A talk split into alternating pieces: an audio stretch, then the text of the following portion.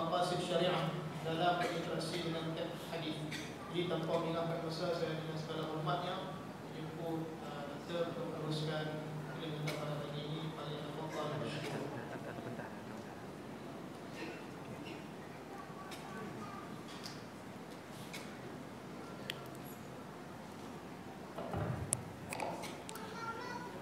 السلام عليكم ورحمة الله وبركاته. الحمد لله نحمده ونستعينه ونستغفره ونعوذ بالله من شرور أنفسنا ومن سيئات أعمالنا. من يهده الله فلا مضل له ومن يضلله فلا هادي له. أشهد أن لا إله إلا الله وحده لا شريك له. وأشهد أن محمدا عبده ورسوله. اللهم صل وسلم على محمد وعلى آله وصحبه أجمعين أما بعد Terima kasih pada tuan pengurusi Hadirin hadirat mukminin dan mukminat yang dirahmati Allah Subhanahu wa taala. Alhamdulillah kita dapat bersama pada pagi ini untuk kita membicarakan tentang peranan ilmu hadis uh, sorry peranan ilmu maqasid dalam memelihara hadis Nabi sallallahu alaihi wasallam ataupun dalam memahami hadis Nabi sallallahu alaihi wasallam. Baik. Sebelum saya nak hurai perkenaan dengan perkara ini, ingin saya sebut juga sebenarnya saya ada artikel yang telah diterbitkan di dalam jurnal di kuis berkenaan dengan tajuk ini tetapi dalam bahasa Arab lah. Siapa yang boleh faham bahasa Arab boleh download di Google. Tajuk dia Fahmul Hadis fi Dawil Maqasid Syar'i fi Dawil Maqasid Syar'iyyah. Memahami hadis di bawah payung maqasid syar'iyyah. Baik. Sebelum saya nak bincang tentang peranan ilmu maqasid, kita kena tahu dulu maqasid tu apa. Uh, Syatibi antara ulama yang meletakkan ataupun antara ulama yang membicarakan tentang maqasid. Kemudian datang ulama-ulama yang terkemudian. Tak ter, tak terkecuali ulama-ulama yang moden membicarakan tentang ilmu maqasid antara yang yang terkenal di dalam membicarakan ilmu maqasid ini adalah Syekh Ar-Raisuni. Kemudian Syekh uh, Tahir Ibni Ashur. Ini di antara yang glamour. Tetapi mereka ini ketika membicarakan ataupun ketika mendefinisikan maqasid walaupun ayat ataupun perkataan yang digunakan itu berbeza tetapi mereka hampir sepakat untuk mengatakan maqasid ini ialah tujuan ataupun matlamat yang ingin dicapai oleh syarak ketika mana pensyariatan sesebuah hukum. Maqasid ini ada maqasid yang umum. Yang mana tuan-tuan saya percaya tuan-tuan dan puan-puan tiga hari berada di sini biasa dengarlah tentang maqasid-maqasid yang umum ni menjaga agama, menjaga nyawa, menjaga akal, menjaga uh, maruah dan keturunan dan juga menjaga harta kan. Itu maqasid yang umum. Dia ada satu lagi yang dipanggil sebagai maqasid yang khusus. Iaitu maqasid yang diceritakan di dalam nas ataupun maqasid yang mana di kenal pasti oleh para ulama dan maqasid itu bersifat khusus yang mana saya akan sebutkan nanti insya-Allah ketika mana kita berbicara tentang peranan ilmu maqasid dalam nak memahami hadis Nabi sallallahu alaihi wasallam. Sebelum daripada kita nak bincang tentang itu, ingin juga saya nyatakan kepada tuan-tuan dan puan-puan yang hadir pada hari ini, memahami hadis berdasarkan kepada maqasid ini bukanlah satu perkara yang baru. Sebaliknya kalau kita selak hadis-hadis Nabi sallallahu alaihi wasallam, di sana ada tiga jenis hadis. Kita semua belajar hadis dulu kan? Hadis itu apa? Hadis itu perkataan, perbuatan ataupun perakuan yang disandarkan kepada Nabi sallallahu alaihi wasallam. Dalam bab maqasid ni, bab pentingnya memahami hadis berdasarkan maqasid ataupun pentingnya melihat kepada maqasid ni disebutkan ataupun di ditunjukkan oleh Nabi sallallahu alaihi wasallam dalam tiga-tiga jenis hadis. Dalam perkataan Nabi ada hadis yang menunjukkan kepentingan memahami dalil-dalil agama berdasarkan kepada maqasid. Contoh ketika mana Nabi sallallahu alaihi wasallam sedang membedak-bedakkan harta kekayaan harta rampasan perang kepada uh, orang-orang yang baru masuk Islam tiba-tiba datang satu pemuda yang namanya ataupun gelarannya Zul Khuwaisirah dia datang kepada Nabi. Dia kata kepada Nabi sallallahu alaihi wasallam ittaqillah. Dia kata ya Rasulullah bertakwalah kamu kepada Allah. Dia tak puas hati dengan cara pembahagian Nabi.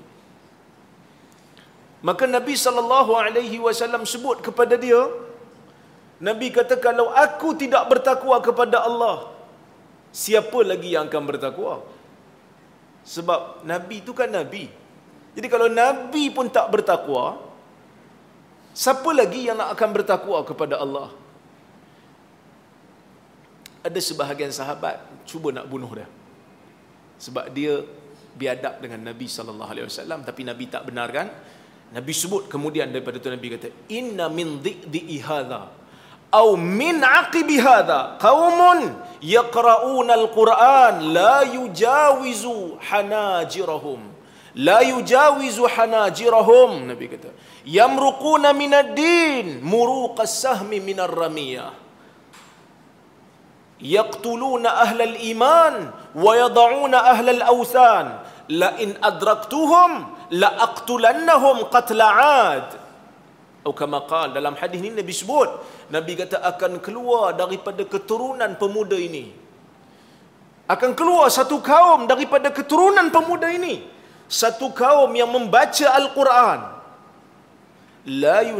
La yujawizu hanajirahum.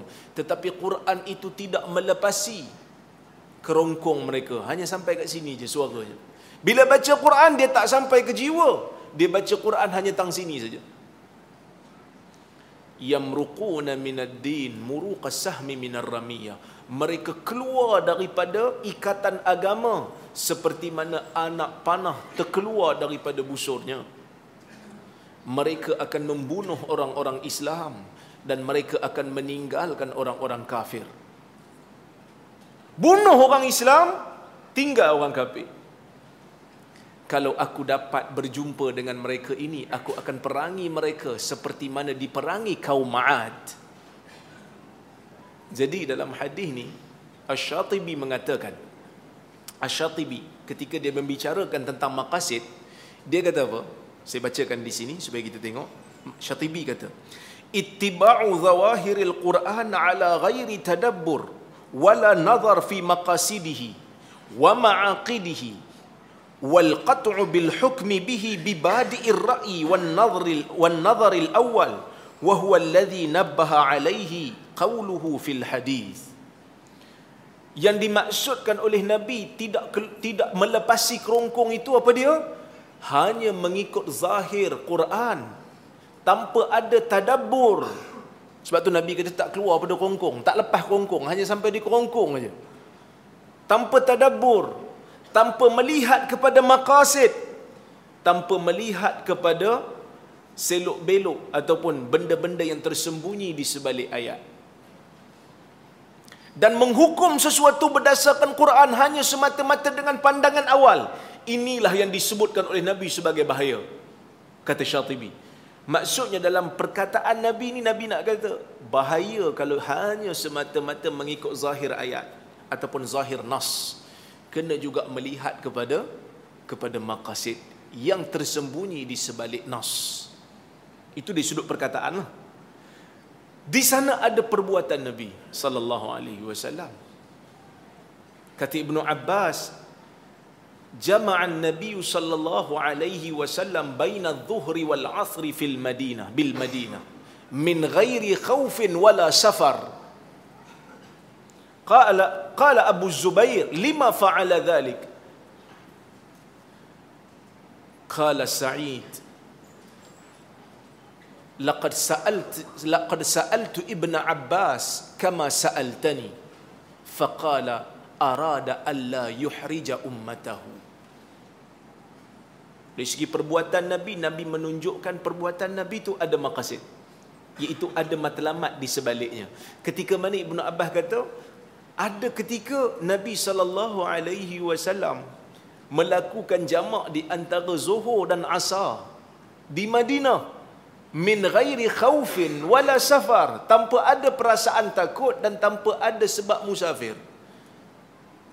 Nabi jamak dekat Madinah ni tanpa tanpa bukan kerana perang bukan kerana musafir.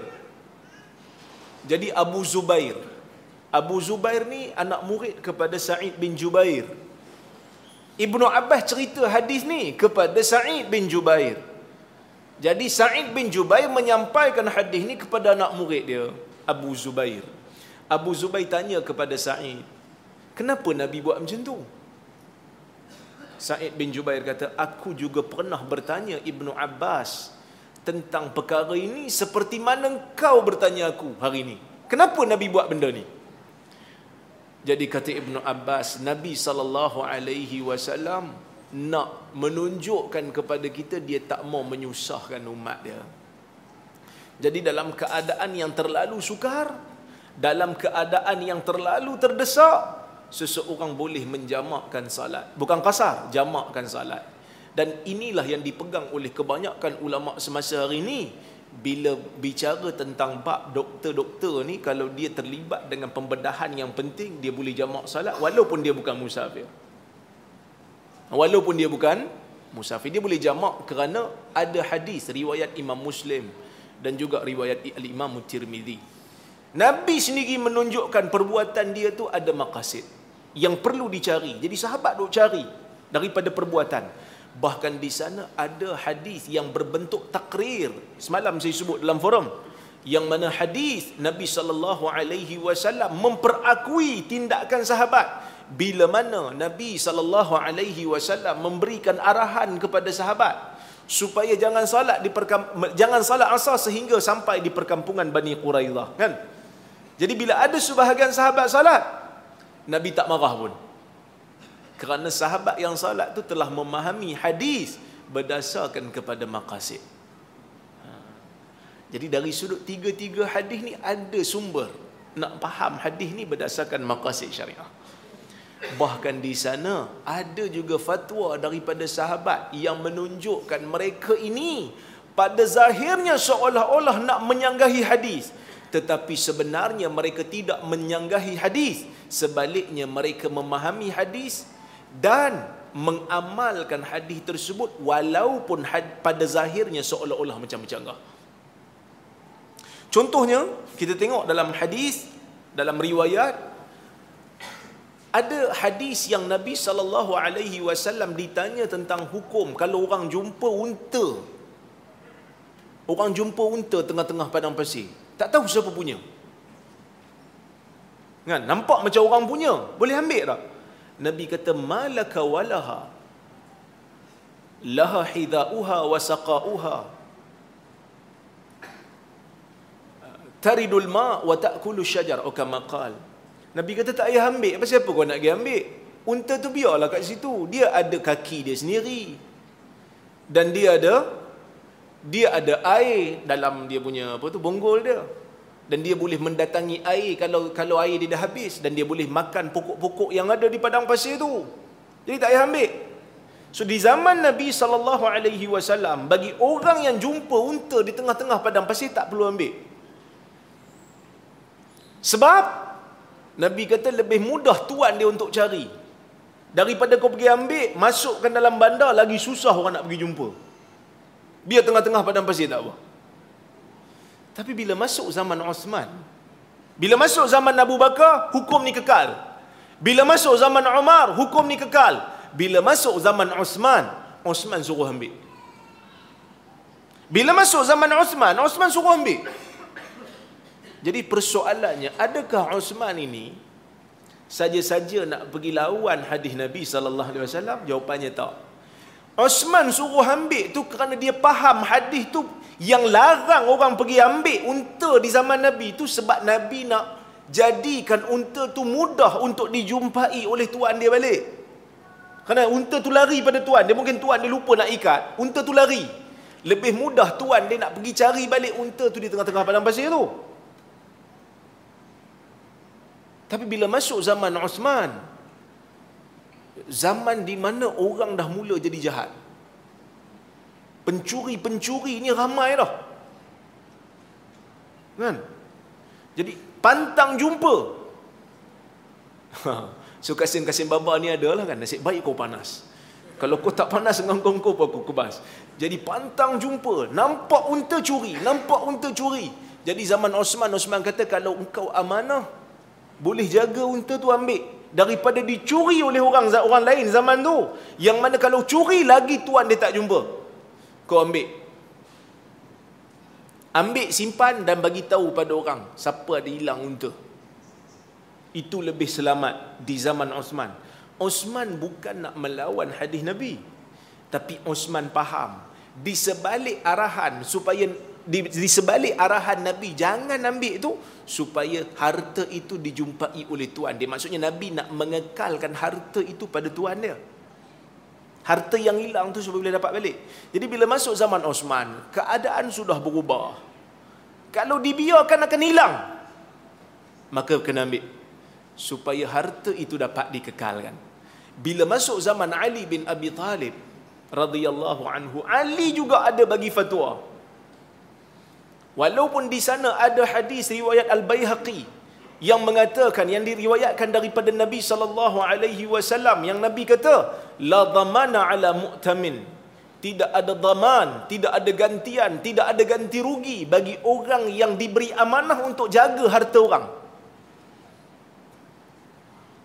Maksudnya apa? Maksudnya kalau orang tu dia buka kedai, untuk buat tempahan. Dia terima kain daripada orang. Kain tu diterima sebagai amanah. Kain tu diterima sebagai amanah. Pemilik kain tu bagi. So kalau kain tu hilang, kalau kain tu rosak, tanpa kecuaian, pemilik kedai tu dia tak perlu ganti. Kerana dia terima kain tu pun dengan izin pemilik kain. Itu asalnya. Tapi bila masuk zaman Ali bin Abi Talib, Ali kata tak ada. Rosak macam mana pun, pemilik kedai kena ganti. Sebab, zaman Ali bin Abi Talib, orang amanah tu dah makin kurang. Bila dia tahu, dia tak perlu ganti, ada kalanya dia cuai dalam menjaga harta-harta orang. Jadi pada waktu tu, pada waktu tu, Ali mengubah fatwa. Supaya harta-harta manusia yang merupakan maqasid menjaga harta ni dapat dipelihara supaya harta manusia ni tak hilang. Supaya harta manusia ni dijaga dengan elok. Sebab dia tahu dah kalau rosak harta ni aku kena ganti maka dia kena dia kena hati-hati dan jaga elok. Baik. Ni uh, hadis ataupun fatwa daripada sahabat. Di sana ada juga fatwa daripada Abu Hanifah. Lepas pada zaman apa? Lepas daripada zaman sahabat masuk zaman ulama-ulama mazhab ni di sana ada fatwa daripada Abu Hanifah dan juga di sana ada fatwa daripada sebahagian ulama mazhab Maliki yang melihat hadis berdasarkan kepada maqasid iaitu pada zaman mereka harta rampasan perang ni dah tak banyak kita semua tahu harta rampasan perang ni ada sebahagian yang mesti diberikan kepada keluarga Nabi. Keluarga Nabi tak boleh makan duit zakat. Dan hadis itu jelas. Kerana keluarga Nabi ni ada peruntukan daripada harta rampasan perang. Tapi waktu tu harta rampasan perang dah tak banyak. Keluarga Nabi yang tak boleh makan zakat ni banyak yang susah. Jadi pada waktu tu keluar fatwa boleh ha, apa ni pemerintah umat Islam untuk memberi zakat kepada ahlul bait kepada keluarga Nabi yang asalnya tak boleh makan zakat sebab membiarkan mereka miskin dan belapa itu bukanlah maqasid daripada pelaksanaan hukum mereka tak boleh makan zakat okey baik jadi kita masuk kepada tajuk bila sebut memahami hadis berdasarkan kepada maqasid syarak di sana ada faedah yang boleh kita kita capai di sebalik kita memahami hadis berdasarkan kepada maqasid. Yang pertama, tahqiqul masalih wa dar'ul mafasid. Ini benda yang paling penting. Bahkan Ibnu uh, Al-Aiz bin Abdis Salam, Al-Aiz bin Abdis Salam ketika mana mem- menulis kitab Qawaidul Ahkam dia menyebut bahawasanya syariat ini kesemuanya adalah menjaga kepentingan insan menjaga kepentingan manusia menjaga kepentingan hamba Allah jadi bila mana kita faham hadis berdasarkan kepada maqasid kita akan dapat untuk mendatangkan ke ke ke ke, ke apa ni kita panggil kepentingan ataupun kita datangkan keuntungan pada manusia dan kita jauhkan daripada mereka bahaya. Ini jelas daripada fatwa Ibn Taymiyah. Walaupun Nabi sallallahu alaihi wasallam menyebut dalam sebuah hadis, Nabi kata, "Man tashabbaha biqaumin fahuwa minhum." Sesiapa yang meniru gaya sesuatu kaum, dia akan dibangkitkan oleh Allah daripada kaum tersebut di hari kiamat nanti. So daripada hadis ni kita faham Nabi tak bagi kita ni dari sudut pakaian menyerupai agama lain. Sebab tu Nabi tak bagi kita pakai salib. Tak boleh. Sebab itu merupakan lambang agama. Nabi nak orang Islam ni ada identiti sendiri. Dari sudut pakaian tak sama dengan orang kafir. Lambang agama. Ha? Baik. Tapi Ibn Taymiyah kata, dalam situasi kalaulah orang Islam duduk di negara kafir, kalau dia melazimi pakaian yang nampak dia tu Muslim, akan membahayakan diri dia, maka pada ketika itu, dia boleh, bahkan wajib, kalau membahayakan nyawa dia, wajib dia tukar pakaian dia supaya dia sama macam orang negara tu. Sebab apa? Sebab Ibn Taymiyah faham hadis ni dia ada maqasid dia. Hadis Nabi kata sesiapa yang menyerupai sesuatu kaum dia adalah daripada kaum tersebut maksudnya Nabi nak menunjukkan kekuatan agama dan kekuatan agama ni bila dituntut bila masa Islam kuat baru boleh tunjuk kegagahan kita tapi waktu Islam lemah waktu Islam minoriti kita tak diminta untuk untuk menunjukkan kekuatan jika dengan per, dengan perlakuan tersebut boleh mem, membahayakan nyawa kita. So Ibn Taymiyah ni satu orang yang faham hadis. Jadi dengan memahami hadis berdasarkan dengan cara maqasid ni akan menjadikan diri kita terlepas daripada terlepas daripada mudarat. Okey? Baik. Yang kedua, faedah yang kedua, tahqiq murad syari'. Kita melaksanakan apa yang dikehendaki oleh syarak. Saya tahu dalam kuliah yang sebelum-sebelum ni mungkin banyak kali dah sebut. Bahkan semalam Syekh saya Syekh Abu Lais pun dalam dalam pembentangan dia disebut iaitu dalam hadis Nabi sallallahu alaihi wasallam ataupun dalam hadis sahabat sebut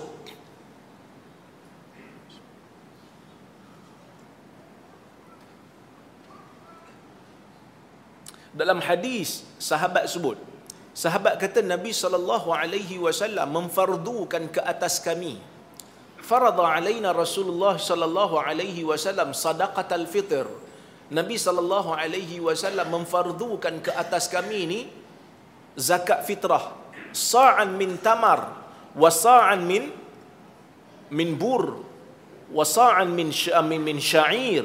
Satu satu sa' satu gantang Nabi mewajibkan ke atas kami untuk kami bayar Zakat fitrah ni satu gantang tamar, satu gantang gandum, satu gantang bali. Di zaman Nabi di zaman Nabi sallallahu alaihi wasallam zakat fitrah ni dibayar sama ada tamar mahupun gandum, bali ataupun zabib. Kismis. Kerana itu makanan ruji orang Arab zaman tu. Arab ni dia apa? Arab ni baru je makan nasi. Orang Melayu lama dah makan nasi, tapi hari ni orang Melayu belajar nasi makan masak nasi Arab. Pandai orang Arab masak nasi sampai orang Melayu jadi gila makan nasi Arab. Arab tak gila pun makan nasi Melayu.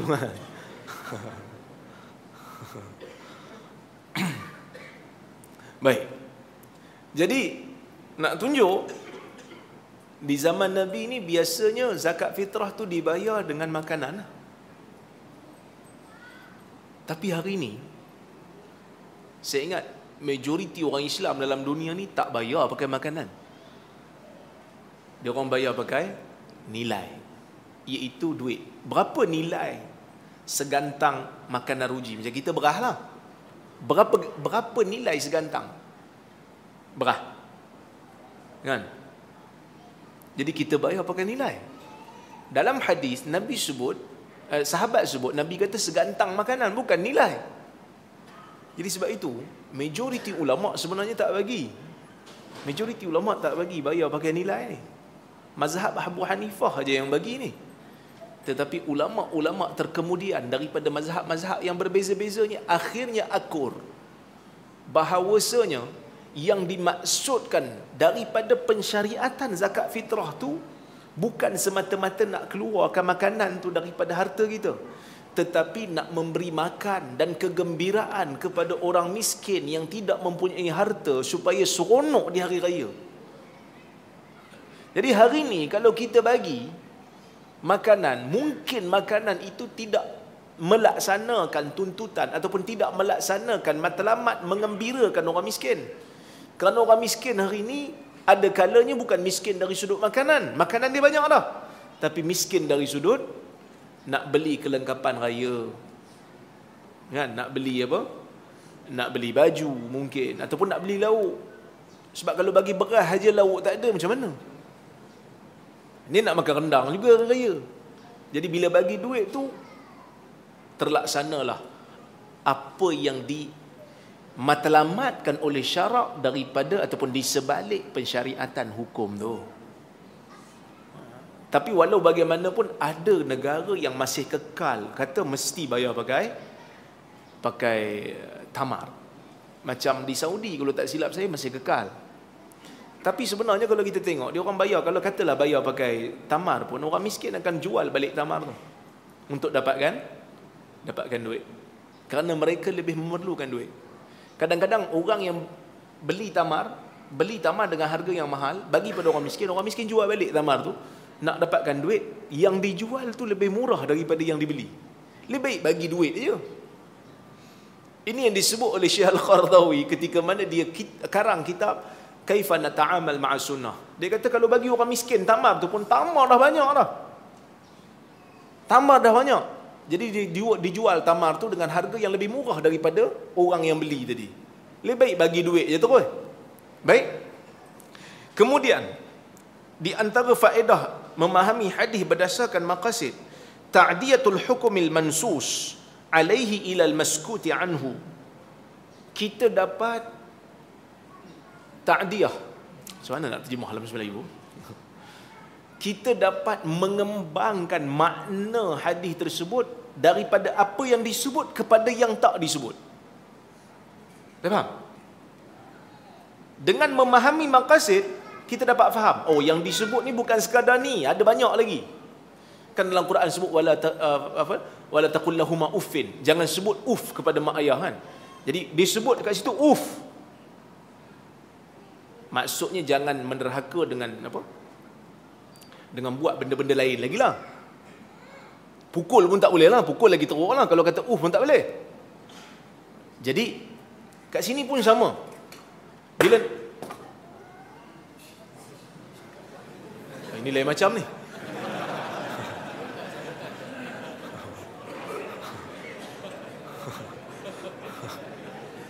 saya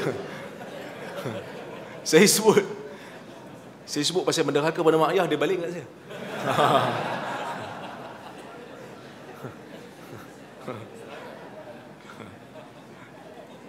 Baik. Eh orang sebelah kan?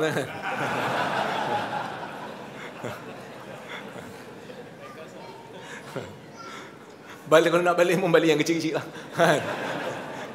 Jadi balik botol kaca bocor kepala saya.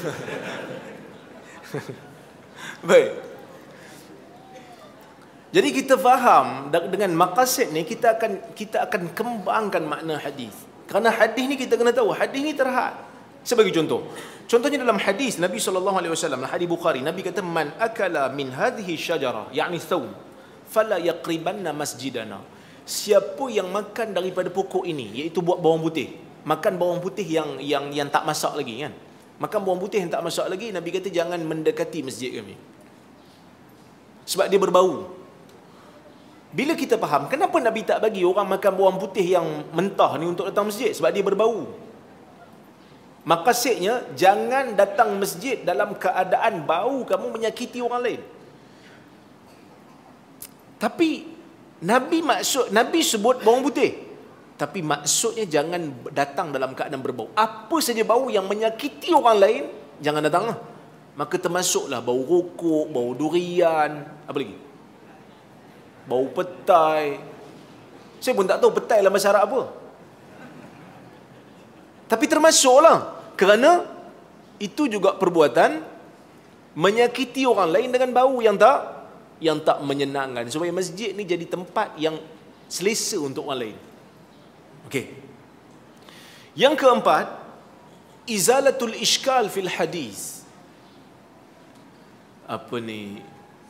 Menghilangkan kemuskilan dalam hadis. Kadang-kadang hadis ni bila kita tengok kali pertama dia jadi muskil. Dia kata takkan Nabi sebut perkataan ni. Takkan Nabi sebut perkataan ni. Tapi bila kita tengok dan kita faham dari sudut maqasid. Baru kita kata oh patutlah Nabi sebut benda ni. Contoh kita pernah tahu hadis Nabi Nabi kata afdalul jihad kalimatul haq inda sultanin jair. Hadis yang sahih Nabi sebut di antara jihad yang paling afdal berkata benar di sisi pemerintah yang zalim. Pemerintah itu zalim. Jadi kita berkata benar depan dia itu dianggap jihad yang paling besar, yang paling afdal. Sebab kita tahu bila kita sebut perkataan yang benar di sisi pemerintah yang zalim, dia boleh buat zalim kat kita tapi kita cakap betul juga. Kita akan membahayakan diri kita bila cakap benda betul. Tapi Nabi kata jangan risau, untuk jihad yang afdal. Tiba-tiba kita jumpa dalam hadis riwayat Muslim, walaupun sanad dia semalam saya sebut, walaupun sanad dia dipertikaikan, tapi ada yang terima. Dia kata dalam sahih Muslim.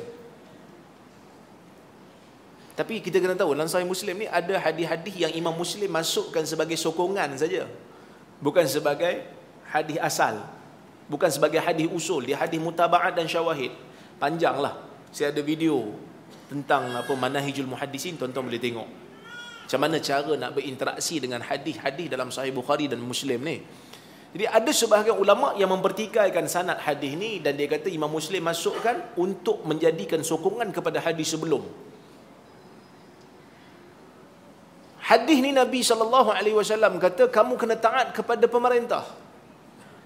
Wa in akhadha wa in daraba dhahraka wa akhadha malaka walaupun dia memukul belakang kamu walaupun dia ambil harta kamu kamu kena taat jangan lawan eh macam bercanggah dengan hadis yang nabi sebut tadi bahkan ada hadis lain nabi sebut clear nabi kata man qatala duna uh, malihi fahuwa syahid Sesiapa yang mati kerana mempertahankan hartanya dia dikira syahid akhirat. Dapat pahala. Kan? Tiba-tiba dalam hadis ni Nabi kata bila pemerintah ambil harta kamu kamu kena biar aje. Kan? Hadis ni dulu golongan-golongan yang taat kepada pemerintah ni duk baca tapi sekarang ni mereka pula jadi khawarij. Bagi siapa yang faham lah. Dulu kita sebut dah. Dulu kita sebut dah pemerintah tertinggi bagi negara ni adalah yang di-Pertuan Agong. Untuk negara, untuk negeri, sultan, raja di negeri. Dia kata, tak, kita kena sokong parti pemerintah. Bila masuk pilihan raya, jom sokong parti sekian-sekian. Jangan jadi khawarij. Dia pun tutup muka. Kan? Masa pos tu tutup muka lah. Saya sudah mengundi. Jangan jadi khawarij. Khawarij anjing neraka. Kan? Ha. Tapi bila kalah je parti dia, sebahagiannya hilang tanpa dikesan. Tapi kita yakinlah tak masuk neraka lagi. Ha. sebahagiannya telah mengkritik parti pemerintah yang tak sama dengan parti sokongan dia. Bila kita tanya apa siapa? Dia pun tak jawab. Bahkan dia kata apa? Ha, pemerintah sekarang bukan ahli sunnah pun. Suka-suka hati dia je. Sebab itu fatwa ni tak boleh berubah berdasarkan kepada hawa nafsu. Bila kita stick parti itu adalah pemerintah, bila dimenang pilihan raya dan tak boleh untuk kita kritik jadi khawarij sampai parti kita kalah pun kita kena stick benda yang sama lah. Jangan bila parti kita menang kita minta orang taat siapa lawan parti yang kita sokong? Khawarij. Tapi bila parti yang kita sokong kalah kita boleh kritik pula parti orang lain. Tapi kita tak jadi khawarij. Ingat neraka ni bapak engkau punya ke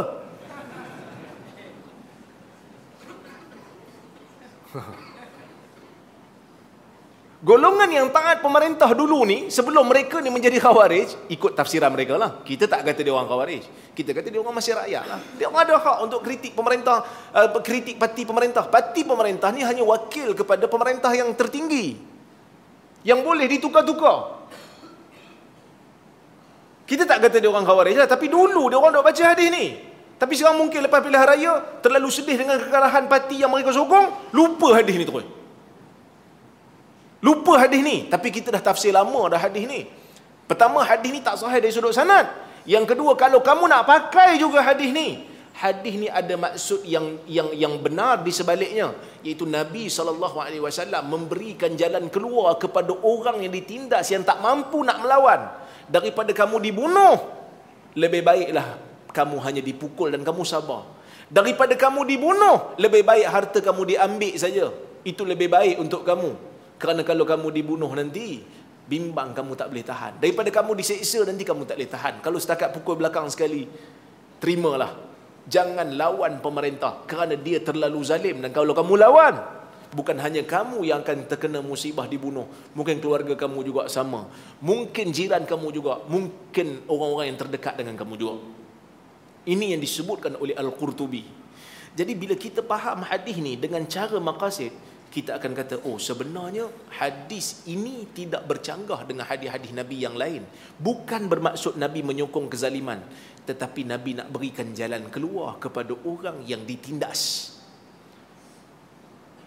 Bukan semua orang mampu untuk lawan. Okey? Baik.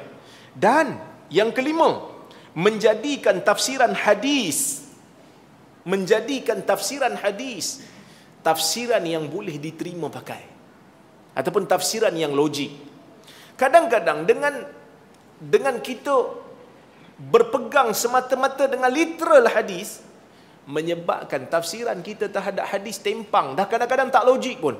Semalam Dr. Juanda sebut kalau siapa yang perasan. Dalam satu hadis Nabi sallallahu alaihi wasallam menyebut la yabulanna ahadukum fil ma'id daim alladhi la yajri thumma yaghtasilu minhu Wa fi riwayah summa yatawaddau minhu. Atau kama qal. Dalam hadis Nabi SAW sebut, jangan ada salah seorang daripada kamu kencing di air yang bertakung yang tidak bergerak. Bukan air mengalir. Kemudian mandi daripada air itu. Dia kencing dalam tu, lepas tu dia dia mandi pada Nabi tak bagi. Ataupun ambil wuduk daripada tu, tak boleh. Datang seorang ulama nama dia Ibnu Hazmin. Ibnu Hazim ha, Ibnu Hazmin Al-Andalusi daripada Andalus dan dia ni daripada mazhab Zahiri. Kenapa kita panggil dia Zahiri? Kerana dia hanya berpegang dengan zahir hadis. Dia tak tengok maksud di sebalik itu, dia dah pegang zahir. Dia kata Nabi SAW kata jangan kencing dalam air bertakung. Kemudian mandi daripada situ. Jangan kencing dalam air bertakung. Kemudian ambil uduk daripada situ. Maka dia keluarkan fatwa. Dia kata, kalau satu orang kencing dalam bekas, bekas tu bekas apa ni? Bekas yang mengandungi air kencing dia tu di dituang masuk dalam air yang tak bertakung, air yang tak mengalir tu, air bertakung tu. Ah, yang tu dia boleh untuk ambil wudu. Sebab Nabi kata jangan kencing kat dalam. Yang ni dia kencing dalam bekas.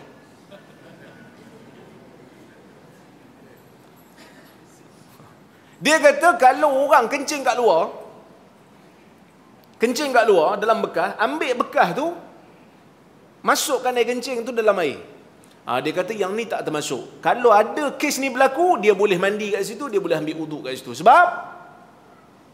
Sebabnya adalah kerana yang dilarang oleh Nabi dalam hadis tu kencing dalam. Dia kencing kat luar. So nampak? Terlalu terlalu literal. Bahkan disebut juga dalam kitab dia Al-Muhalla. Saya pergi cek. Saya cek Muhalla. Antara yang sebut benda ni sebenarnya Syekh Qardawi. Saya pergi cek lah muhalla. Saya jumpa, betul. Bahkan dia ada bagi fatwa. Dia kata, kalau siapa-siapa kencing dalam tu, siapa-siapa yang kencing dalam tu, air terlalu banyak, jadi air yang terkena air kencing tu tak berubah lah sifat dia. Masih lagi tak ada bau air kencing lah. Sebab banyak air tu. Nabi cuma larang untuk mandi dan ambil uduk saja dia kata. Minum boleh. Ha. Terlalu literal. Ada seorang lagi kawan dia. Ibn Hazmi ni bukan seorang sebab tu dia mazhab. Mazhab Zahiri. Mazhab Zahir. Tengok Zahir aja. Nama dia Daud Az-Zahiri. Daud Az-Zahiri dia kata, oleh kerana dia pun zahir juga, dia ahli zahir juga.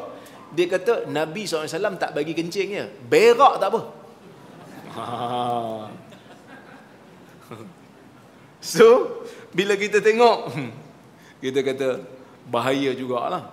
Kalau kita tak pandang makasid ni nampak macam, nampak macam Islam ni macam tak logik. Ha? Dah kalau kencing pun tak boleh. Takkanlah buang air besar boleh. Kan? Tengah minum tengok dia terapung je kan.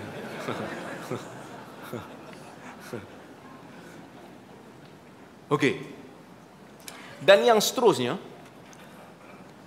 kita akan memilih pandangan. Memahami hadis berdasarkan maqasid ni akan menjadikan kita memilih pandangan yang selari dengan maqasid apabila berlaku perbezaan tafsiran terhadap hadis. Kita tak boleh nafi. Hadis ni bila ada je hadis dan perkataan yang digunakan dalam hadis itu menerima pelbagai tafsiran di sana akan berlaku khilaf ulama. Ada ulama tafsir macam ni, ada ulama tafsir macam ni. Sebagai contohlah hadis yang paling mudah yang biasa tuan-tuan dengar. Hadis yang mana Nabi SAW bersabda in lam tastahi fasna' ma syi't. Kalau kamu tak malu, buatlah apa yang kamu nak. Simple kan hadis tu? Hadis tu pendek je. Kalau kamu tak malu, buat apa kamu nak. Apa maksud hadis ni? Ulama ada dua pandangan. Pandangan apa? Yang pertama mereka kata, hadis ni dari sudut konotasi larangan. Maksudnya, kamu kena ada perasaan malu. Kalau kamu tak malu, nanti kamu tak kamu tak ada perasaan malu, kamu akan buat benda yang salah kerana kamu tak malu langsung. Orang akan tengok kamu sebagai lekeh. Itu pandangan pertama. Tafsiran yang kedua, ini dari sudut positif. Maksudnya kalau kamu tak malu, benda tu betul, benda tu boleh buat, benda tu halal, buat aja tak payah malu. Kerana malu dalam perkara, sebenarnya malu ni dituntut dalam perkara-perkara yang yang boleh untuk menjadikan maruah diri kita tercemar. Benda tu tak tak salah pun, buatlah. So hadis yang pendek pun boleh menyebabkan dua tafsiran yang ber yang berbeza. Saya bagi contoh lain. Hadis yang tuan-tuan biasa dengar. Tujuh golongan. Bila Nabi kata sab'atun yadhulluhumullahu fi dhillihi yawma la dhilla illa dhilluh. Tujuh golongan. Hadis riwayat Muslim. Tujuh golongan yang Allah akan beri naungan di hari kiamat. Yang mana di hari kiamat di padang mahsyar tidak ada naungan lain melainkan hanya naungan Allah. Nabi sebut tujuh golongan ni bermula dengan imam adil, lelaki yang ter, jiwanya terikat dengan masjid, imamun adil wa rajulun qalbuhu muallakun bil masjid kan. Sampai satu ketika Nabi sebut satu satu orang. Satu jenis manusia. Nabi kata wa rajulun da'athum ra'atun zatu mansibin wa jamal fayaqul inni akhafullah. Satu orang lelaki yang diajak oleh seorang perempuan yang mempunyai kecantikan dan kedudukan. Dan dia kata pada perempuan tu aku takut pada Allah. Apa maksud hadis ni? Yang biasa kita dengar tafsirannya perempuan tu ajak lelaki tu berzina betul? Perempuan tu cantik ada kedudukan ajak lelaki tu berzina. Lelaki tu kata aku takut pada Allah. Nabi kata lelaki jenis macam ni dapat naungan Allah di padang mahsyar sebab sebabnya dia dah boleh berzina dah. Perempuan tu memang cantik dah, sesuai dengan nafsu dia, tapi dia boleh kata aku takut pada Allah. Orang jenis macam ni orang beriman. Dia tolak kelazatan nafsu dia semata-mata takut pada Allah. Tu satu tafsiran pertama. Tapi ada lagi satu tafsiran yang kita jarang dengar. Apa dia? Perempuan yang mempunyai kecantikan, yang mempunyai kedudukan. Kedudukan ni maksudnya ada duit lah. Ajak laki tu berkahwin. Dan laki ni tak ada kemampuan nak berkahwin. Laki ni kata aku takut pada Allah. Aku tak mau kahwin dengan kau. Kerana kalau aku kahwin dengan kau, aku tak mampu. Aku tak mampu nak bagi nafkah. Tak tak mampu nak bagi rumah. Dia tak ambil kesempatan. Tak apalah perempuan ni ada ada harta. Duk je lah rumah dia pun masalah. Padahal dia tak ambil kesempatan. So ada dua tafsiran. Hadis yang kita biasa dengar pun kadang-kadang ulama khilaf dari sudut tafsirannya. Apatah lagi hadis-hadis itu dalam satu hadis kadang-kadang dua hadis akan menyebabkan pandangan ini bercanggah-canggah. Saya bagi contoh. Yang mana pemahaman hadis berdasarkan maqasid kadang-kadang membantu kita dalam nak memilih pandangan yang tepat berbanding pandangan yang lain. Sebagai contoh, ada hadis Nabi kata apa? Al-waladu lil firash walil ahir al-hajar anak ni nasab bagi anak bagi orang yang berkahwin. Bagi orang yang berzina tak dapat nasab. So kalau orang tu berkahwin cukup syarat nikah dapat anak. Anak tu boleh ban dengan dia. Tapi orang yang jahat orang yang berzina tak boleh. Anak zina tak boleh dapat nasab. So hadis ni yang pertama. Ada satu lagi hadis. Hadis yang kedua. Itu hadis dalam sahih muslim yang mana Nabi sallallahu alaihi wasallam menceritakan kepada sahabat dia tentang kisah Juraij. Kan Juraij yang mana dia ni diuji oleh Allah dengan doa mak dia kan. Dia solat kan. Mak dia panggil dia tak dia tak menyaut. Dia tak jawab panggilan mak dia, mak dia doa supaya Allah bagi ujian kat dia. Jadi tiba-tiba datang ujian seorang perempuan ajak dia berzina, tapi Juraij ni orang saleh, dia tolak. Perempuan ni pergi berzina dengan gembala kambing. Mengandung. Hadis Sahih Muslim. Bila mengandung, perempuan ni pun beranak bersalin lah. Jadi orang kampung dia tanya, anak siapa ni? Perempuan tu kata, ni anak Juraij. Dia orang pun pergi tempat Juraij, keluarkan Juraij daripada tempat ibadat dia. Tanya Juraij, kau ke yang menyebabkan perempuan ni mengandung? Juraij tak mengaku dan akhirnya Juraij tanya kepada budak tu. Ya gulam, man abuk wahai budak siapa bapa kau? Budak tu kata abi fulan ar-ra'i. Ayahku adalah fulan yang merupakan pengembala kambing. So hadis ni dia bagi isyarat kat kita. Apa dia? Anak zina anak zina ni boleh dibinkan kepada ayahnya yang berzina. Sebab dalam hadis tanya siapa bapa engkau dia kata bapak aku yang gebala kambing. Bukan ketua anak zina. Kalau anak zina mana boleh tanya siapa bapak kau? Bapak kau tak ada. Kerana uh, air mani itu tidak diiktiraf kan. Tapi dalam hadis ni seolah-olah macam isyaratkan demikian. Baik, kita ada dua pandangan. Pandangan pertama pandangan majoriti ulama, empat mazhab. Mereka kata tak boleh bin, anak zina tak boleh bin kepada ayah zinanya. Menggunakan hadis yang pertama tadi. Dan mereka juga sebahagian ulama Hanafi kata kita tak bagi anak zina itu dibenkan kepada ayah zinanya kerana nak menutup pintu zina. Nak menutup pintu zina supaya orang tak berzina lagi. Kalau kita buka selagi orang berzina dan orang syok nak berzina bila dapat anak kahwin. Apa masalah? Dia kata boleh ben. Ada satu lagi pandangan iaitu pandangan Ishaq bin Rahoya, Urwah bin Zubair, Al-Hasanul Basri. Mereka mengatakan anak zina boleh dibinkan kepada ayah zinanya dengan syarat lah. Syaratnya ayah zina tu mengaku tu anak dia. Dan yang kedua, ayah tu tak menafikan lah. Dia tak menafikan itu anak dia. Yang kedua, isteri ataupun perempuan yang melahirkan anak tu bukan isteri orang. Waktu dia melahirkan budak tu. Jadi dua syarat. Bila kita tengok ada dua pandangan. Pandangan pertama menggunakan hadis yang umum tadi. Pandangan kedua menjadikan hadis Muslim sebagai sandaran.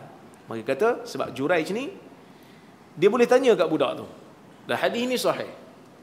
Jadi banyak panjanglah perbincangan tu. Ada yang kata oh sebenarnya hadis Juraij ni itu syariat terdahulu.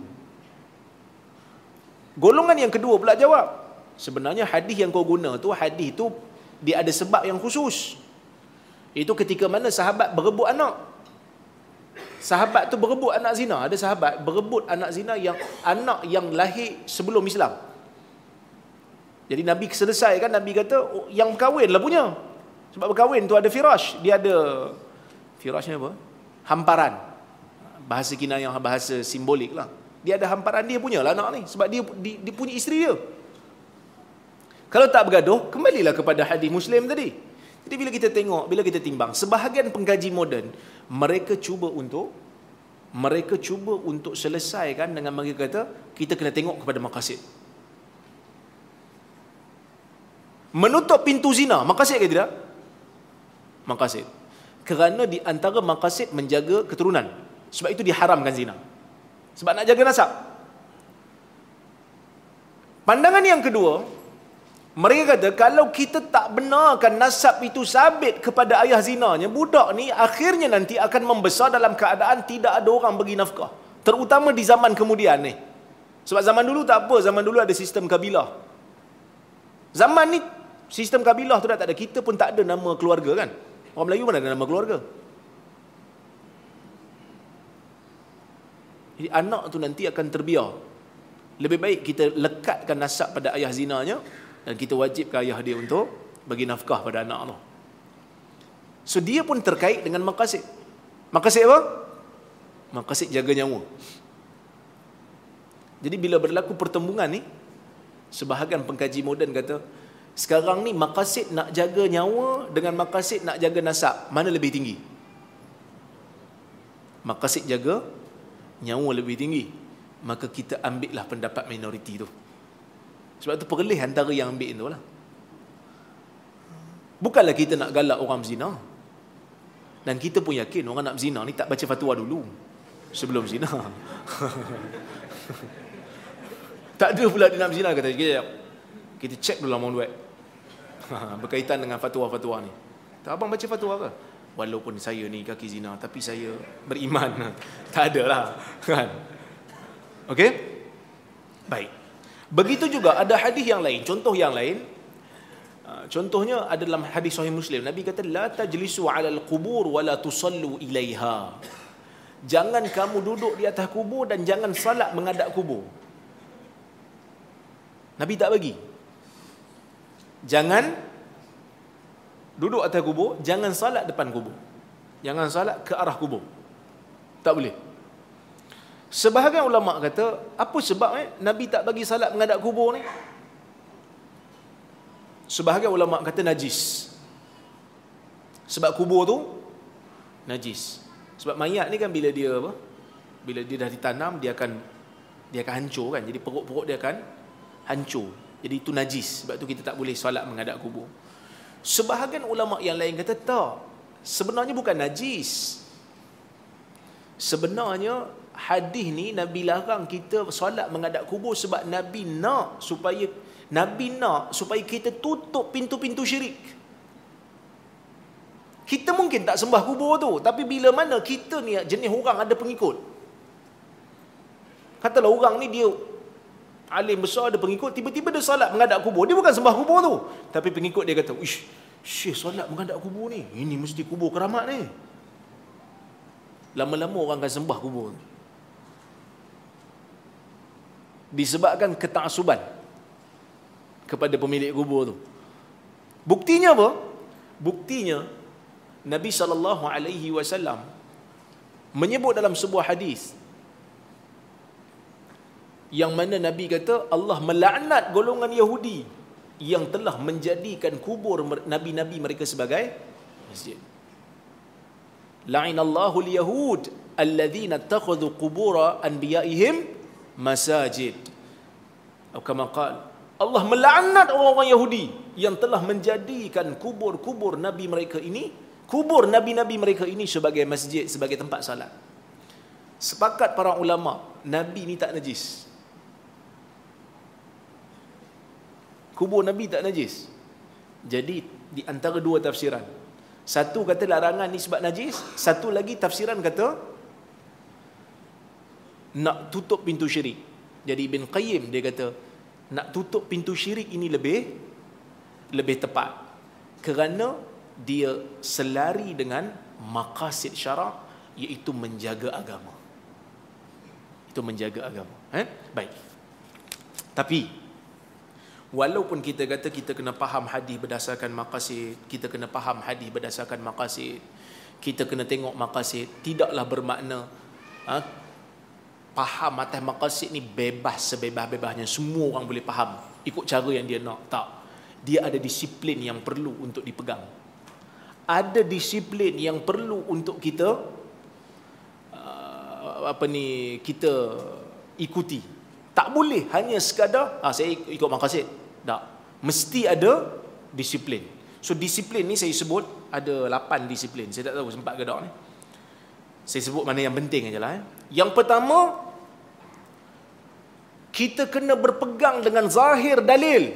Jika dalil tersebut tidak ada kaitan dengan akal maksud akal tak boleh fikir. Masa ni tak payah carilah maqasid. Dalil bila sebut satu benda yang akal tak boleh fikir.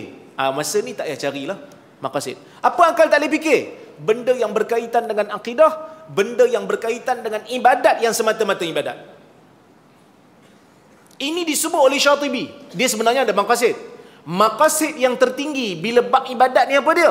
Kita tunduk dan patuh kepada arahan Allah walaupun kita tak faham apakah sebenarnya tujuan di sebalik pensyariatan tersebut. Contoh kan, kita bila nak salat ambil wudu. Bila kita berhadas, kita salat kita nak salat, kita ambil wudu. Lepas tu lepas salat terkentut. Kita nak salat lagi ni. Kena ambil wuduk semula. Kita kita keluarlah masjid. Kita pergi tempat wuduk, kita ambil wuduk. Masa kita ambil wuduk tu kita basuh apa?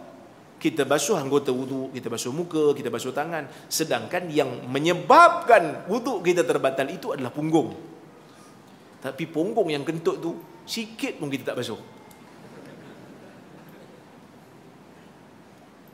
Betul tak? Di punggung yang penyebab wuduk batal, tapi yang kena basuh muka. Jadi muka kalau boleh komplain, dia kata apa pasal aku nak kena basuh? Ini tak ada kaitan dengan aku. Tak boleh. Ha? Kita ambil wuduk berkali-kali. Ambil wuduk pergi solat. Lepas tu rasa nak perbaharui wuduk, pergi ambil wuduk lagi. Pergi solat. Lepas tu wuduk tak batal lagi. Masuk waktu lain, pergi ambil wuduk lagi. So tiga kali ambil wuduk. Sekali kentut habis semua. Dia tak ada kata, aku baru kentut sekali. Tadi ambil wuduk tiga kali, so tinggal dua. Ini bukan game apa? Ini bukan PlayStation punya game. Mati, ada dua lagi spare nyawa. No. Ini melampaui daripada logika akal. Okay, melampaui logika akal. Akal tak boleh fikir benda ni. Kita terikat dengan apa yang disebutkan oleh Nas. Baik. Dan memahami hadis berdasarkan kepada maqasid jangan sampai kita menganggap literal ataupun teks hadis tu langsung tak dinilai kalau sampai kepada tahap ni maka pemahaman kita terhadap maqasid melampau. Sebab ada seorang ada ada kalangan sarjana moden hari ini cuba untuk kata hadis-hadis yang berkaitan selain daripada akidah dan ibadat ni kita tak payah ambil literal semua tu tak payah ambil literal. Kita ambil method saja, metodologi saja. Ni salah. Kerana banyak hadis-hadis walaupun tak ada kaitan dengan akidah dan ibadah, kita masih lagi boleh berpegang dengan literalnya. Okey, memahami hadis berdasarkan maqasid jangan sampai kepada kita buang terus lafaz hadis. Seolah-olah nak kata lafaz tu tak bernilai langsung. Lafaz tu kena tengok. Okey, baik. Kemudian, tidak boleh mentakwilkan hadis keluar daripada maknanya yang zahir melainkan jika ada keperluan. Jadi bila kita nak takwil hadis tu di luar daripada makna zahir tak boleh melainkan bila ada keperluan yang mendesak. Contoh bila mana Nabi sallallahu alaihi wasallam dalam hadis riwayat Abu Daud diminta untuk meletakkan harga, harga barang, letakkan harga shilling Nabi tak mau. Nabi kata innallaha huwal musa'ir. Allah lah yang akan Allah lah yang meletakkan harga. fatwa ni ataupun arahan Nabi ni diguna pakai oleh majoriti ulama di zaman silam. Tak berubah fatwa ni kerana tidak ada keperluan untuk mereka ubah. Kerana memang pada zaman-zaman sebelum ini tidak perlu untuk kerajaan meletakkan harga barang, menetapkan harga barang. Tak ada keperluan. Tapi bila masuk zaman Ibn Taymiyah, bila masuk zaman kemudian, bila pasaran telah dipenuhi oleh orang-orang yang suka menyorokkan harga barang untuk meningkatkan harganya, maka pada waktu itu baru dia orang keluarkan hadis ni daripada makna zahirnya dengan memahami maqasidnya. Okey. Kemudian uh, tidak boleh mentakwilkan hadis dengan makna yang bercanggah dengan nas-nas qat'i ataupun maqasid yang umum. Kita semua tahu kan maqasid yang umum apa jaganya agama, jaga nyawa, jaga ataupun kita tahu di sana ada nas yang qat'i yang tak ada orang boleh beza kerana terlalu jelas. Tiba-tiba kita takwilkan hadis kononnya kita faham maqasid, kita takwilkan dengan makna yang bercanggah dengan dalil lain. Yang ni tak boleh. Ha? Yang ni tak boleh. Sebagai contoh, ada fatwa sekarang ni untuk kata Ah, sekarang ni kita kena ubahlah. Pem, ah, sebenarnya pemakaian tudung tu hanya budaya orang Arab. Sedangkan dalil qat'i mengatakan ah, menutup kepala bagi perempuan adalah wajib. Ataupun nak bagi sama rata antara pembahagian miras anak lelaki dan anak perempuan. Ini bercanggah dengan dalil qat'i. Tak boleh. Okey? Baik. Dan yang seterusnya ada masa lagi. Tidak boleh untuk seseorang apabila memahami hadis berdasarkan maqasid untuk uh, mengabaikan ma'alatul af'al secara keseluruhan. Ma'alatul af'al ni kesan kepada sesuatu amalan pada masa akan datang. Sebab itu Syatibi, walaupun dia ni pakar maqasid, dia sebut. Dia kata dia disebut dalam kitab dia, dia kata an-nazaru an-nazaru fi ma'alati fa'al mu'tabarun maqsudun syar'an melihat kepada kesan sesuatu perbuatan pada masa akan datang mu'tabar dan dikehendaki dari sudut syarak sebab itu dalam hadis kita tengok banyak hadis-hadis Nabi ni Nabi larang satu perkara bukan kerana perkara tu tapi kerana perkara tu boleh membawa kepada hasil yang lebih besar mudaratnya. Nabi tak bagi kita tengok aurat perempuan kerana melihat kepada aurat perempuan boleh membawa mudarat yang lebih besar itu zina. Tak boleh sentuh orang perempuan kerana akan membawa kepada zina. Jadi melihat kepada kesan sesuatu amalan itu kalau kita tengok Quran dan Sunnah memang ada. Jadi sebab itu kita menolak fatwa yang mengatakan ah sebenarnya patung-patung ni boleh Nabi larang dulu ni sebab Nabi larang dulu ni sebab zaman dulu ni orang-orang Quraisy sangat-sangat hampir dengan zaman syirik. Jadi sebab itu Nabi larang. Sekarang ni dah tak ada larangan lagi dah. Jadi bolehlah kita buat patung. Pendapat ini tidak tepat. Kerana larangan terhadap patung ni bukan patung tu sebenarnya yang dilarang. Kerana patung tu boleh bawa pada syirik. Patung tu boleh bawa kepada ketaksuban. Patung tu boleh membawa kepada i'tiqad pemilik ataupun orang yang digambarkan dengan patung tu sebagai manusia yang suci. Maka sebab itu Islam larang. Jadi ada fatwa yang cuba untuk kata patung tak ada masalah. Memang ada patung yang tak ada masalah, itu patung untuk budak-budak lah. Itu diberikan pengecualian. Tapi patung-patung yang digantung patung-patung yang diletak bukan untuk budak-budak ni. Dia kata boleh. Sebab sebab dia kata Nabi larang ni sebab zaman dulu dekat dengan syirik, zaman syirik. Sekarang tak dah. Tidak. Kita melihat larangan terhadap patung ni kerana dia boleh membawa kepada dia boleh buka kepada pintu syirik dan boleh buka kepada pintu apa ni membesarkan seseorang dengan menganggap dia itu adalah manusia yang suci. Dan zaman sekarang ni pun ada. Ada saja orang yang pergi cari kubur, minta manfaat daripada kubur minta hajat daripada kubur tu belum patung lagi baru kubur jadi kita kena tutup pintu-pintu ni kerana pintu ni boleh membawa kepada kerosakan yang lebih besar. Baik. Kita kena bezakan bila kita nak memahami hadis berdasarkan maqasid, kita kena bezakan yang mana satu matlamat, yang mana satu wasilah. Ini penting. Ada benda yang Nabi sebut matlamat. Ada benda yang Nabi sebut wasilah. Yang mana bila Nabi sebut wasilah ada matlamat yang Nabi tak sebut. Nabi tak sebut matlamat kerana benda tu difahami. Saya sebut semalam satu contoh. Bila Nabi kata sumu li ru'yatihi wa aftiru li ru'yatihi. Puasalah kamu bila kamu nampak anak bulan. Rayalah kamu bila kamu nampak anak bulan. Nabi sebut kat sini wasilah. Itu nampak. Nampak anak bulan tu wasilah. Melihat anak bulan hanyalah wasilah untuk tahu bulan baru masuk. Kenapa Nabi sebut wasilah ni? Kerana difahami pada zaman tu. Nak tahu bulan masuk, kena tengoklah. Tapi ada tak maksud di sebalik pada tu? Ada maksud di sebalik pada tu. Yang dimaksudkan tu bukannya tengok.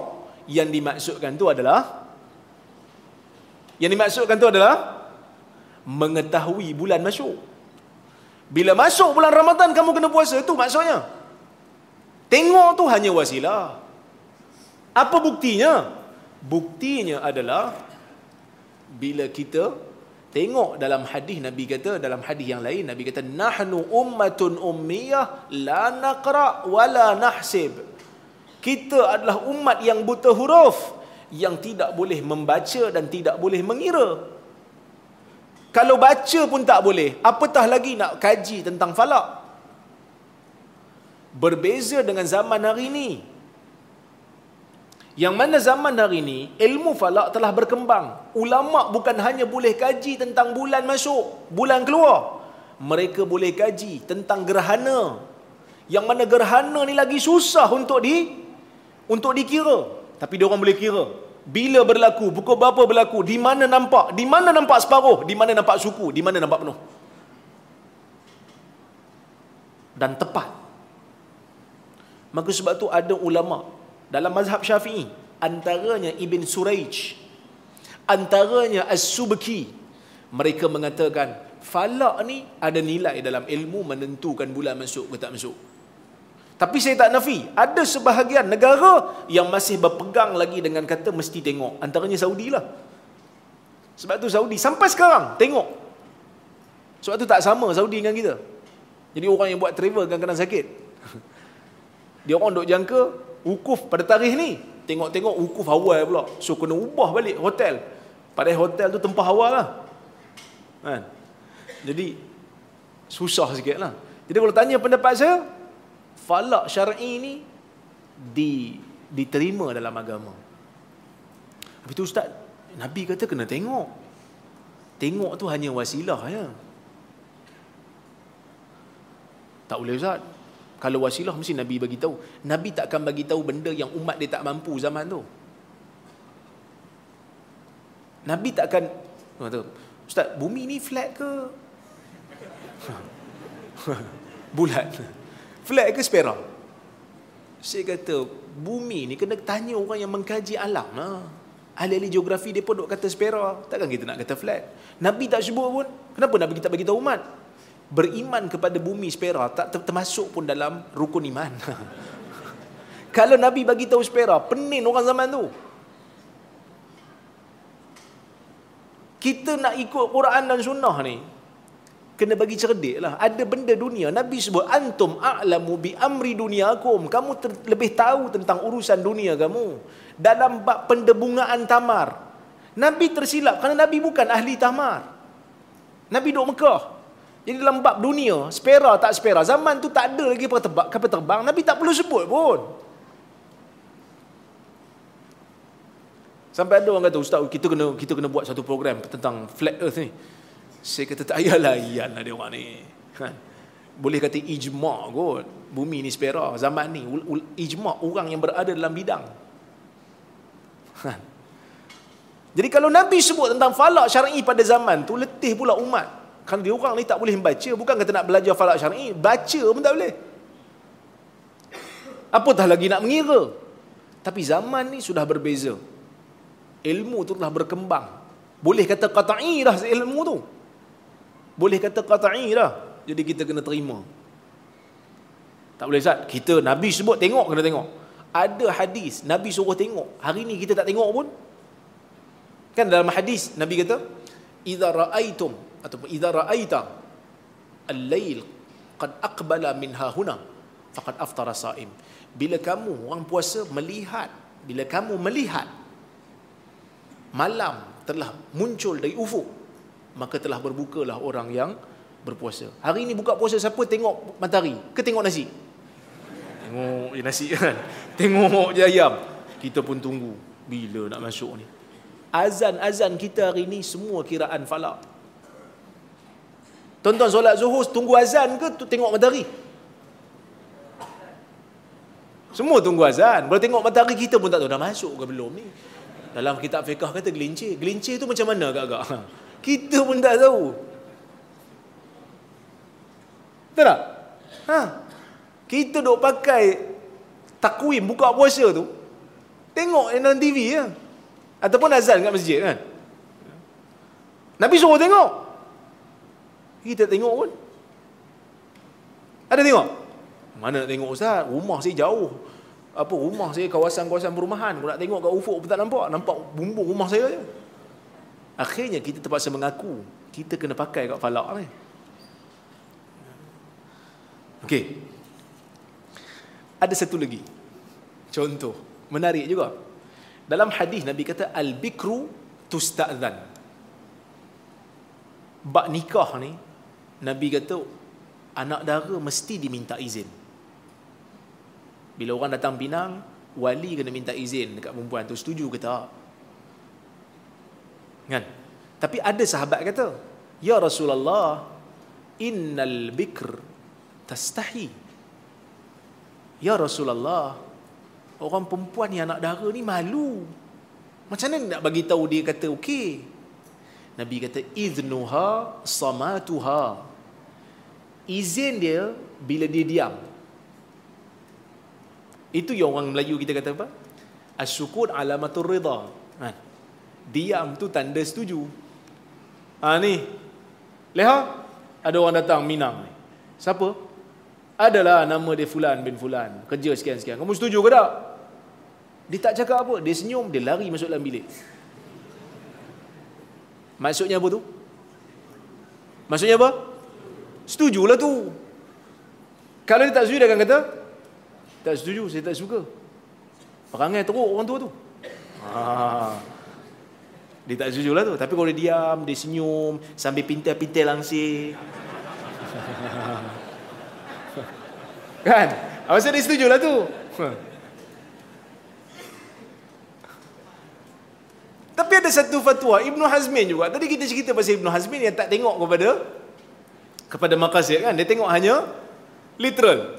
Dia kata, kalau seorang wali tanya kepada anak perempuan dia, ni ada orang datang Minang, kamu setuju ke tak setuju ni?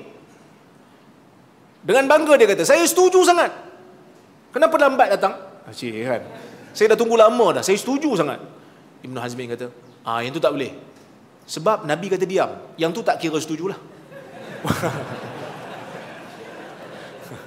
Wali pun kata lah, kau cakap apa, kau diam sudahlah. Nabi suruh diam.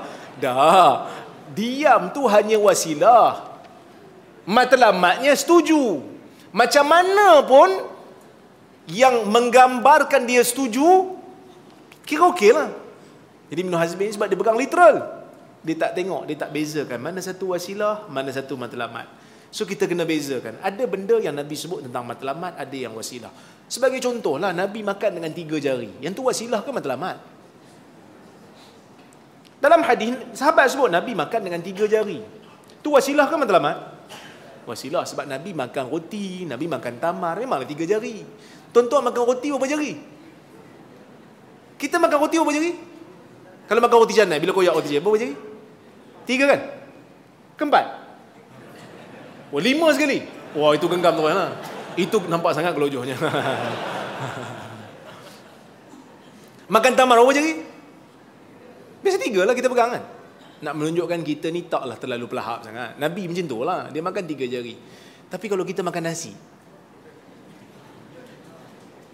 makan tiga jari, lambatlah sikit habis. Kan? Imam dah bagi salam dah. Pasal apa ni? Makan tiga jari. Ha. Tiga jari lambat habis. So kita boleh makan lima jari. Dia bukan satu tuntutan. Hanya wasilah nak tunjuk beradab waktu makan dan tak gelojoh. Tidak terlalu laju. Jadi kalau boleh makan pakai lima jari, pakai. Kalau makan perlu pakai lima jari, pakai. Tak ada masalah pun. Itu bukan satu tuntutan kena makan dengan tiga jari tu. Jadi bezakan di antara wasilah, wasilah dan matlamat. Okey? Dan yang terakhir. Eh, masuk pun dekat tamat lah. Lepas ni Dr. Kamilin kan? Ha, Okey. Yang ke-8.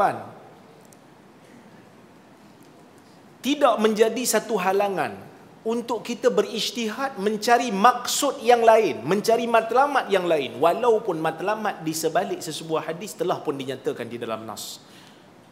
So kita kena tahu eh, ada matlamat, ada maqasid di sebalik hadis yang memang disebut dalam nas. So kita tahu, tak payah cari, dah tahu dah.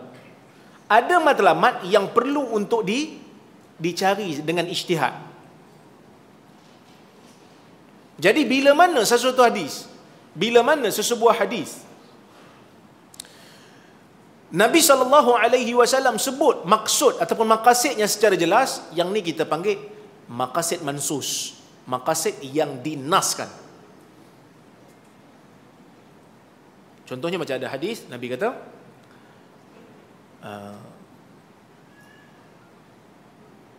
Kuntu nahaitukum an ziyaratil qubur fazuruha fa innaha tuzakkirukumul akhirah.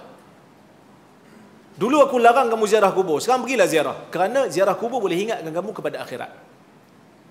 Jadi pensyariatan ziarah kubur ni supaya kita ingat kepada akhirat. So Nabi bagi tahu maqasid daripada pensyariatan ziarah kubur supaya ingat nanti. Okey. Ada satu hadis Nabi SAW sebut eh, dalam dalam hadis jelas Nabi kata kuntu nahaitukum an an idkhari luhumil adahi li ajli li ajli dafati allati daffat Dulu aku pernah larang kamu untuk simpan daging daging korban. Ada satu ketika Nabi kata pada sahabat jangan simpan daging korban lebih pada tiga hari. Lepas tu Nabi kata dulu aku larang kamu daripada simpan daging korban kerana ada rombongan luar Madinah yang datang ke dalam Madinah dan orang ni tak ada makanan, bagi dia orang makan. So Nabi bagi tahu jelah maqasid daripada larangan untuk simpan daging korban tu sebab ada tetamu datang. Lepas tetamu tu balik, Nabi kata simpanlah. Tak apa. Simpanlah, makanlah, sedekahlah. Jadi Nabi bagi tahu siap-siap maqasid di sebalik pensyariatan sesebuah hukum. Baik. Tapi ada maqasid yang Nabi tak bagi tahu. Bila Nabi tak bagi tahu maqasid di sebalik sesebuah hukum, ah masa inilah ulama cari. Ulama cari apakah uh, maqasid di sebalik daripada pensyariatan sesebuah hukum. Kan? Contohnya bila Nabi SAW sebut Fawalladhi nafsu Muhammadin biyadih la khulfatu fami saim atyabu indallah mirihil misk. Demi Tuhan yang diri Muhammad berada di tangannya bau mulut orang yang berpuasa itu lebih baik di sisi Allah daripada bau kasturi bau mulut orang puasa lebih baik di sisi Allah daripada bau kasturi apa maksudnya ni? Ada yang kata bau mulut ni membawa ke syurga kerana bau mulut ni penyebab orang yang berpuasa masuk syurga sama seperti darah orang syahid penyebab dia masuk ke syurga. Darah orang syahid kan nanti Nabi kata dia akan bangkit di hari kiamat dengan darah tu. Darah tu warna darah dan bau tu bau kasturi. Sama macam orang puasa lah. Ketaatan tu bawa dia masuk ke syurga. Sebab itu Tuhan kata, sebab itu Nabi kata dia lebih baik di sisi Allah daripada bau kasturi. Ada ulama kata tak. Maksud yang sebenarnya adalah lebih baik daripada bau kasturi. Maksudnya orang yang berpuasa ni untung dia dengan dia dapat syurga lebih untung daripada penjual kasturi. Penjual kasturi ni bila dia jual kasturi dia untung. Pertama dia dapat duit, yang kedua dia dia jual benda wangi. Ada orang kadang-kadang jual benda yang tak wangi kan. Azab dia duduk situ kan. Orang jual getah scrub kan. Tapi dia nak duit, dia terpaksa jual juga, bau busuk. Orang yang jual kasturi, bau wangi. Dan dia dapat duit, dapat untung daripada tu.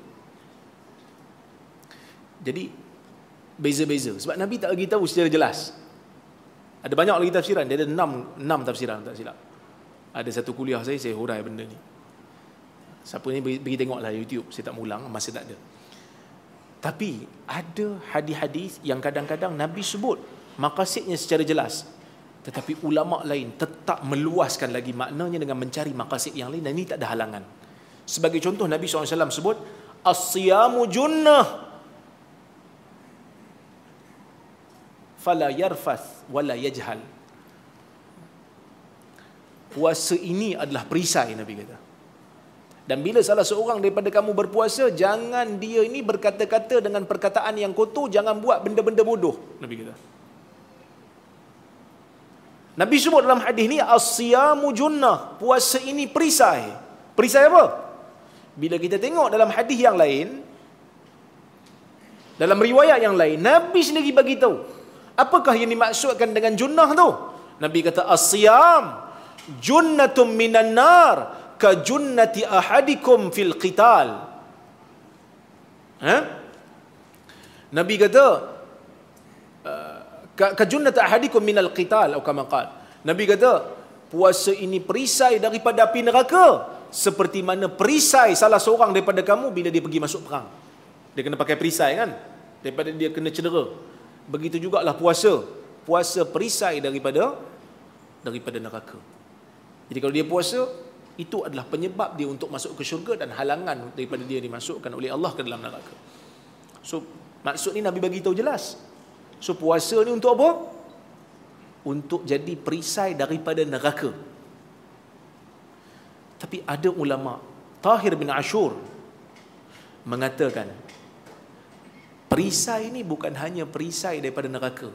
Ia juga perisai dari sudut fizikal. Kerana puasa akan menyebabkan insan ni kurang makan. Dah setahun dia makan kan? Makan apa saja. Jadi bila dia berpuasa, dia akan mengawal apa ni diri dia daripada makan di siang hari so kandungan makan dia tu akan berkurangan. Jadi sana perisai daripada dia terkena penyakit-penyakit yang bahaya waktu bulan puasa. Oleh kerana tu dia kata ada dua maksud. Satu perisai daripada neraka, yang ni yang Nabi sebut. Satu lagi perisai daripada penyakit. Yang ni Nabi tak sebut secara jelas tetapi dapat difahami melalui hadis yang lain. Yang mana Nabi kata ma malaa ibnu adam wi'an syarran min batnih. Tidak ada bekas yang anak Adam isi lebih teruk lebih buruk daripada daripada perutnya. Bihasbi ibni adam luqaimat ataupun ukulat yuqimna sulbahu. Cukuplah anak Adam itu hanya beberapa suap yang kecil sekadar boleh untuk menegakkan badannya. Jadi maksudnya kat sini Nabi anjurkan kepada umatnya agar tidak berlebih dalam makanan. Kerana Nabi kata perut ni di antara bekas yang buruk, penyebab penyakit. Oleh kerana tu Ibn Ashur kata dia boleh dua maksud.